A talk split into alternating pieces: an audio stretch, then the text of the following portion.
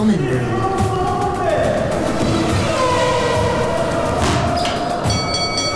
Sports Fix. Good evening, everyone. I hope you've got a great weekend lined up. This is Ben Cullen with your latest sports fix. Cristiano Ronaldo netted three times inside the opening 32 minutes of last week's fixture. This took his career total to an incredible 770, which is significant because, well, he surpassed the official goal tally of Pele, the Brazilian legend considered as the GOAT by many. Pele paid homage to CR7 following the match. Life is a solo flight. Each makes his own journey, and what a beautiful journey you are having. I admire you a lot. I love watching you play, and this is no secret to anyone. Congratulations, Cristiano. On his 33rd birthday, Steph Curry inspired the Golden State Warriors to victory over the leaders Utah Jazz. Curry scored 32 points as the Warriors ended a four-game losing streak with a 131 to 119 win. It's like aging wine. Keep it in the cellar and watch it get stronger and better. So I'm just enjoying the ride, said Curry. Elsewhere in the league, the Orlando Magic lost their eighth straight game after going down to the Miami Heat. Butler had 29 points, 9 assists, 7 rebounds, and 5 steals for the Heat, who continued their impressive run. And the Chicago Bulls beat the Toronto Raptors 118 to 95, with Patrick Williams scoring a career best 23 points for the Bulls. New Orleans Saints quarterback Drew Brees has announced his NFL retirement. The 42 year old ends his illustrious 20 year career as the most prolific passer in NFL history. He led the Saints to their only Super Bowl after the 2009 season, when they beat the Colts to win the title. I am only retiring from playing football. I am not retiring from New Orleans. This is not goodbye, rather a new beginning, he said. His 571 touchdown passes is only second to fellow veteran quarterback Tom Brady's 581. We now welcome back Hong Kong long jump athlete Tiffany Yu to the studio. Can you give us your um, long jump PB and your um, 100 meters PB as well? Uh, my long jump PB is 6.31 meters, and then my amazing. 100 meters PB is 12.15 seconds. Also very Yeah. fast. um, what do you think is the most difficult part about being a full-time athlete? Um, I think the most difficult part is to like keep up with the quality in training because it's from Monday to Saturday. We don't have any uh, rest days in between, so usually when I go up to Thursday, it's gonna be the most tiring day of the week because usually uh, for Monday, Tuesday, and Wednesday, it's kind of heavy training for these three days. So that when I go to Thursday, it's kind of tiring and uh, sometimes I couldn't keep up with the training quality for Thursday, especially because it's one of our jump days. I see. So then you love a Sunday. Absolutely. Um, can you tell us what you try to do on your rest day? Is it simply just sleep and rest as much as possible, or do you like to perhaps go out into the nature? Hmm, it depends on my mood.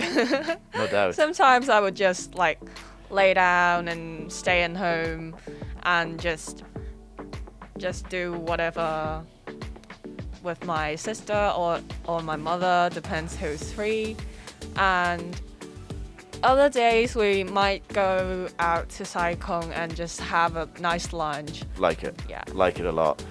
What do you think is the biggest thing holding you back from jumping further right now? Is it a case of you just need to get, you know, older, fitter, faster, stronger? Or is it technique or is it all of it? I feel like it's basically all of it. Yeah. because like there's always room to improve in our eyes So what do you think is a realistic um, jump for you to hit in the next, let's just say, two years? And let's hope that your training path, with regards to lockdowns and all of that, is stable and you can can train. Do you think, you know, how much do you think you could progress in the next two to three years on your jump? me and my coach we are both looking to 6.5 meters first because our ultimate goal is to join the Olympics. So we're looking forward to uh, maybe progress to 6.7 or 8 meters towards uh, the 2024. 2024. That's such an exciting goal for you. Yeah, bonjour. We're all excited for you.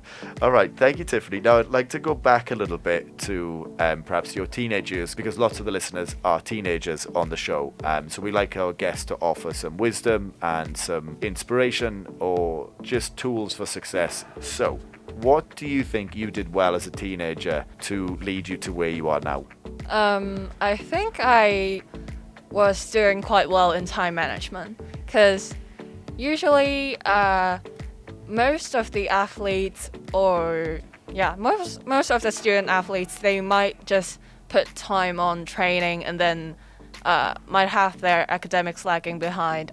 But then back then I would do I would make myself a realistic schedule so that uh, I can follow it. And uh, usually I would uh, put training as my first priority but then uh, studying would be my second so I would not leave my homeworks like lagging behind too much and uh, usually I would do some catch ups during lunch hour or like right after school before training.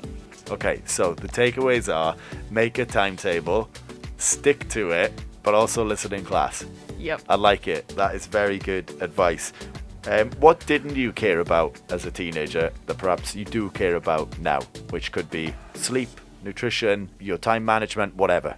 What do you think you care about now? I care more about nutrition now because real I realized like how important it is for an athletics athlete to keep fit and as an athlete we have to keep fit by having a diet like and following that diet I mean, ultimately, you need to train. You need to eat enough the amount you need to train, as Yeah, well, right? Do you struggle also, to eat enough? like, uh, I feel like I don't really have to struggle to eat enough, but to eat at the right proportion is the key. Yeah. Yeah. Now, there are many teenagers listening that would perhaps want um, to become a full time professional athlete, whether it be in athletics or something else. What advice do you think you can give them for success? Um, I would say like do not be afraid to dream big. Because sometimes people may feel embarrassed to tell others, oh, I want to go to the Olympics, because they might not be at that level yet. But like, don't afraid to dream big, because if you don't dream big, it it's not gonna happen at all. Are you prepared to share your dream on air? Yeah. Go for it. Olympics 2024. Okay, Olympics 2024 and then Olympics 2028. uh, we'll see if Yeah. I'm too old for it. Okay, awesome. Okay, Tiffany, thank you so much for joining us today. We love your messages. That was good advice for the listeners. We are rooting for you. You have a competition coming up, so we're rooting for you in that, and we're also rooting to see you at the 2024 Olympics. So best of luck, and thank you for joining us today. Thank you. Bye. Hong Kong, are you ready? This is the hottest ticket in the world right now. It all comes down to this match for Wales. Can they beat France and claim the Six Nations trophy by way of a Grand Slam? They were written off before the tournament, but they can make history once again on Saturday evening. My hottest ticket in the world this week is at the Stade de France in Paris when France take on Wales in what is likely to be the tournament decider. Have a great weekend, all, and I'll see you for your sports fix next week.